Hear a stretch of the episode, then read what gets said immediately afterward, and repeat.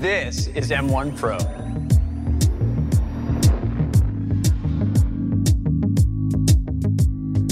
Holy wow. I'm Rene Ritchie. Thanks Made for sponsoring. Hit subscribe so you don't miss a review because right now I'm reacting live. M1 Pro. They are going with the M1 Pro branding. So not M1X like they used to do A12X. They're going M1 Pro. And it's a game changer.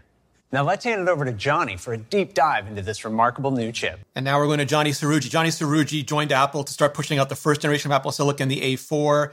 Uh, he's been leading Apple Silicon division. He's now senior vice president of hardware technologies, which is basically all the internal stuff, the silicon, the modems, everything that goes inside the devices. And he's been spearheading Apple Silicon this whole time. Now, building a Pro laptop has meant using a power-hungry CPU and discrete GPU. But a two-chip architecture requires much more power and cooling.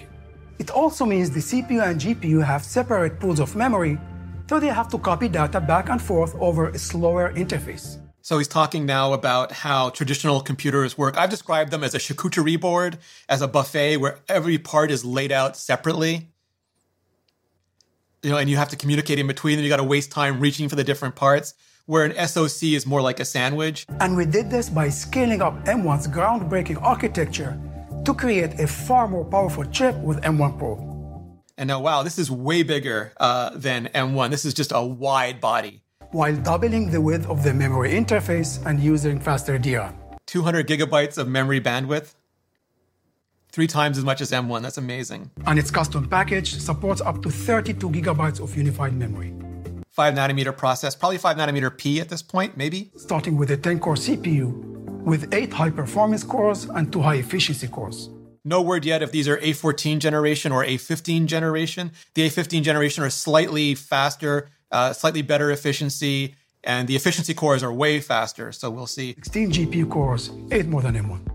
And we'll see if there's a, a, an even bigger, an even bigger Pro Max version. M1 Pro has our industry-leading media engine that accelerates video processing while using very little power. Apple's really all in on this post Pro, post big cores. Adding ProRes acceleration enables M1 Pro to play multiple streams of 4K and 8K ProRes video while using just a fraction of the power. Oh yeah, and here's the ProRes. We saw this with the A15. Uh, ProRes acceleration was huge. It basically turned the iPhone into a mini afterburner box, and this is going to be a mini, a maxi afterburner box. So you'll be able to do things on M1 Pro that you needed an afterburner card on the Mac Pro just two years ago to do. Finally, M1 Pro includes other advanced technologies for a complete Pro system, like a powerful engine to drive multiple displays, and additional Thunderbolt controllers to deliver even more I/O bandwidth and so much more. So yeah, what else we have here? Secure Enclave, Thunderbolt 4, great. Oh, that was too slow. I'm gonna have to zoom enhance, zoom enhance. And there's that Pruder, that diagram. Two new chips, go, M1 Pro. And Johnny gets to announce it. That is so good. I've been waiting for this.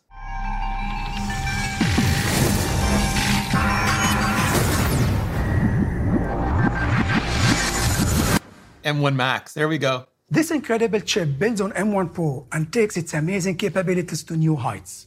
And I like that they stuck with M1 because it does define the generation. These aren't next generation chips. Like we'll presumably, presumably get an M2 with the next MacBook Air, but this is the same generation, just more. It's extended. What would be an X chip? M1 Max starts with a much higher bandwidth on chip fabric and doubles the memory interface once again.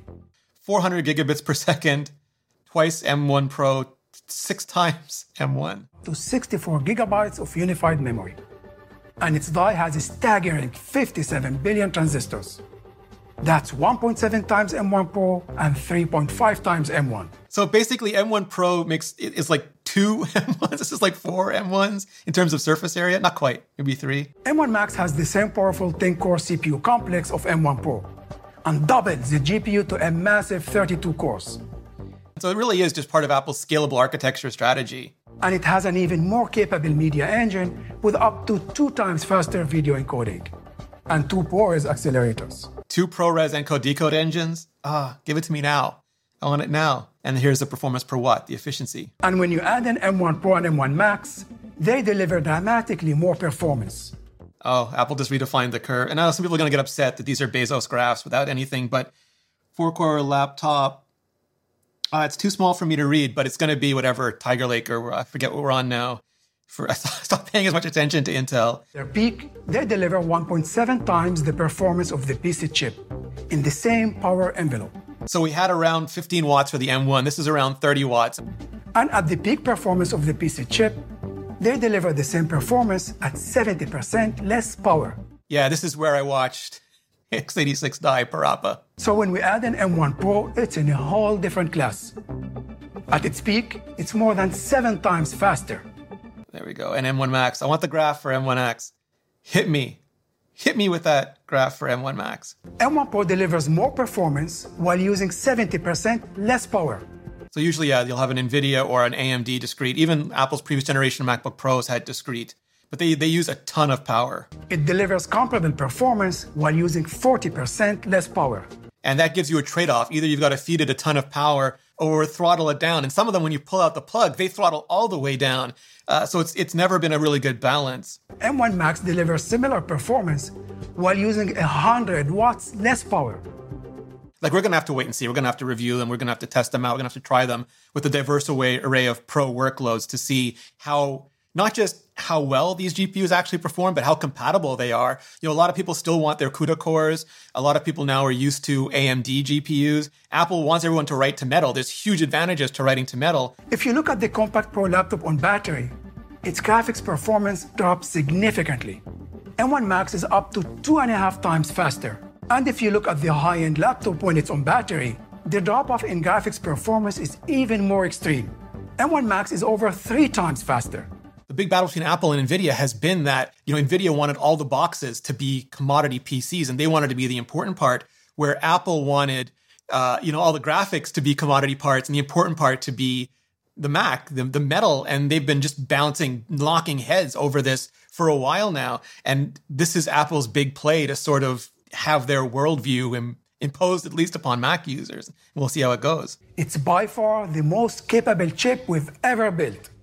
Craig Federighi, of course, is Apple's Senior Vice President of Software Engineering, the traditional superhero of Worldwide Developers Conference, WWDC, every year. And my personal favorite, instant wake from sleep.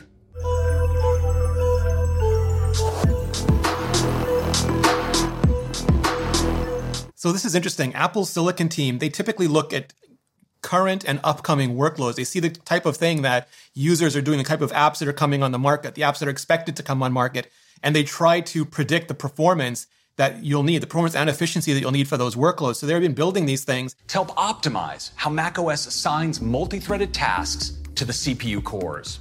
Advanced power management features intelligently allocate tasks between the performance and efficiency cores. It takes about three years to, to fully build out uh, one of these chipsets. So they've been looking at where they want it to be for these last few years. And macOS is designed to take advantage of the unified memory architecture in these new chips. So pro apps can manipulate huge images or video streams. And here's we're talking about unified memory, which is interesting because traditionally you've had the RAM for the CPU and the VRAM uh, for the graphics chip. And you don't have that with unified memory. It's shared memory, uh, which does have some trade offs, of course, but it means that with these M1 Pro and M1 Max chips, that 30, those 16 or 32 core GPU is going to be fed by 16 or 32 gigabytes or 64 gigabytes of RAM. We also have Rosetta 2. So Intel based apps, even pro apps with plugins, simply run without missing a beat and they've got accelerators in there that basically reorder things so that they run as fast as possible. And if they've already been built for metal, they will sometimes run faster on Apple's architecture than on the Intel x86 architecture, which is just mind boggling. With Logic Pro, for the first time, musicians will be able to create massive spatial audio mixes on a notebook. In Final Cut Pro, video analysis for the new object tracking feature is up to five times faster because you know all that silicon is great, but you got to have the bits to go with the atoms. ProRes video transcode is a remarkable 10 times faster. That's basically what I've been looking for is these boxes to become these little afterburner boxes or for whatever, whether you're doing video or audio or code or, or whatever your 3D, whatever your pro workload is, for these to become just massive accelerators, dedicated accelerators, not big cores anymore. The big core era era is probably over because no matter how you know how fast they get they're going to hit eventually up against the laws of physics the size of the thermal envelope of a device that we, you know, they just can't get endlessly big, but also the power that's available to them. And you don't want to spike power and brown out devices. So moving off core, doing things like H.264, HEVC, ProRes, encode decode blocks, spatial audio, you know, audio unit processors, all of these things that aren't the GPU, the CPU, by pushing things onto the neural engine cores and onto AMX, which are matrix multiplication blocks on the CPU, that just means that you can accelerate all these tasks without having to invoke the bigger, hotter, you know, greedier, thirstier cores all the time. And Apple's are really efficient. Their big cores are really efficient comparatively, but you still don't even have to do them. That's also one of the reasons benchmarking has traditionally been, well, not traditionally, it's traditionally been pretty easy. I mean, people just download an app, press a button, and they call that a benchmark. But they've become really tricky over the last few years because unless you're an expert, unless you're like in a NAND tech level 9000 IQ, you often don't know if you're hitting an accelerator block. Like, are you testing two different iPads? Are you testing two different iPads? Or are you testing the same accelerator block in an A12X and an A12Z? Because those things didn't change. Uh, is it hitting the GPU? Is it hitting the CPU? Is it hitting the neural engine core? All of these things are, if you look at any of AnandTech's reviews, these are non trivial things and they're not well understood.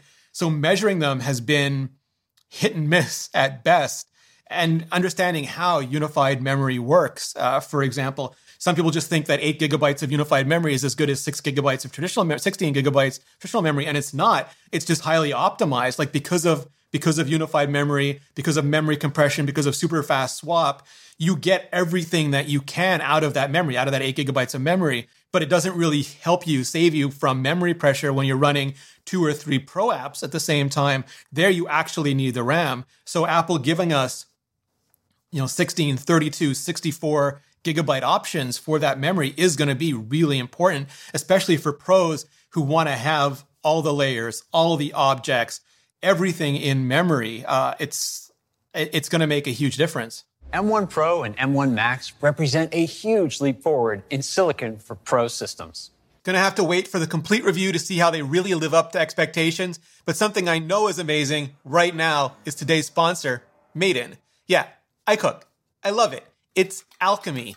And Made In has worked with renowned chefs and artisans to produce some of the world's best pots and pans. They've seriously elevated my game because they distribute heat evenly. They work great from stove to oven. They're perfectly balanced as all things should be. And they're just super beyond strong and durable. Made In just delivers it all with premium kitchen tools available directly to you without the markup and with a lifetime guarantee.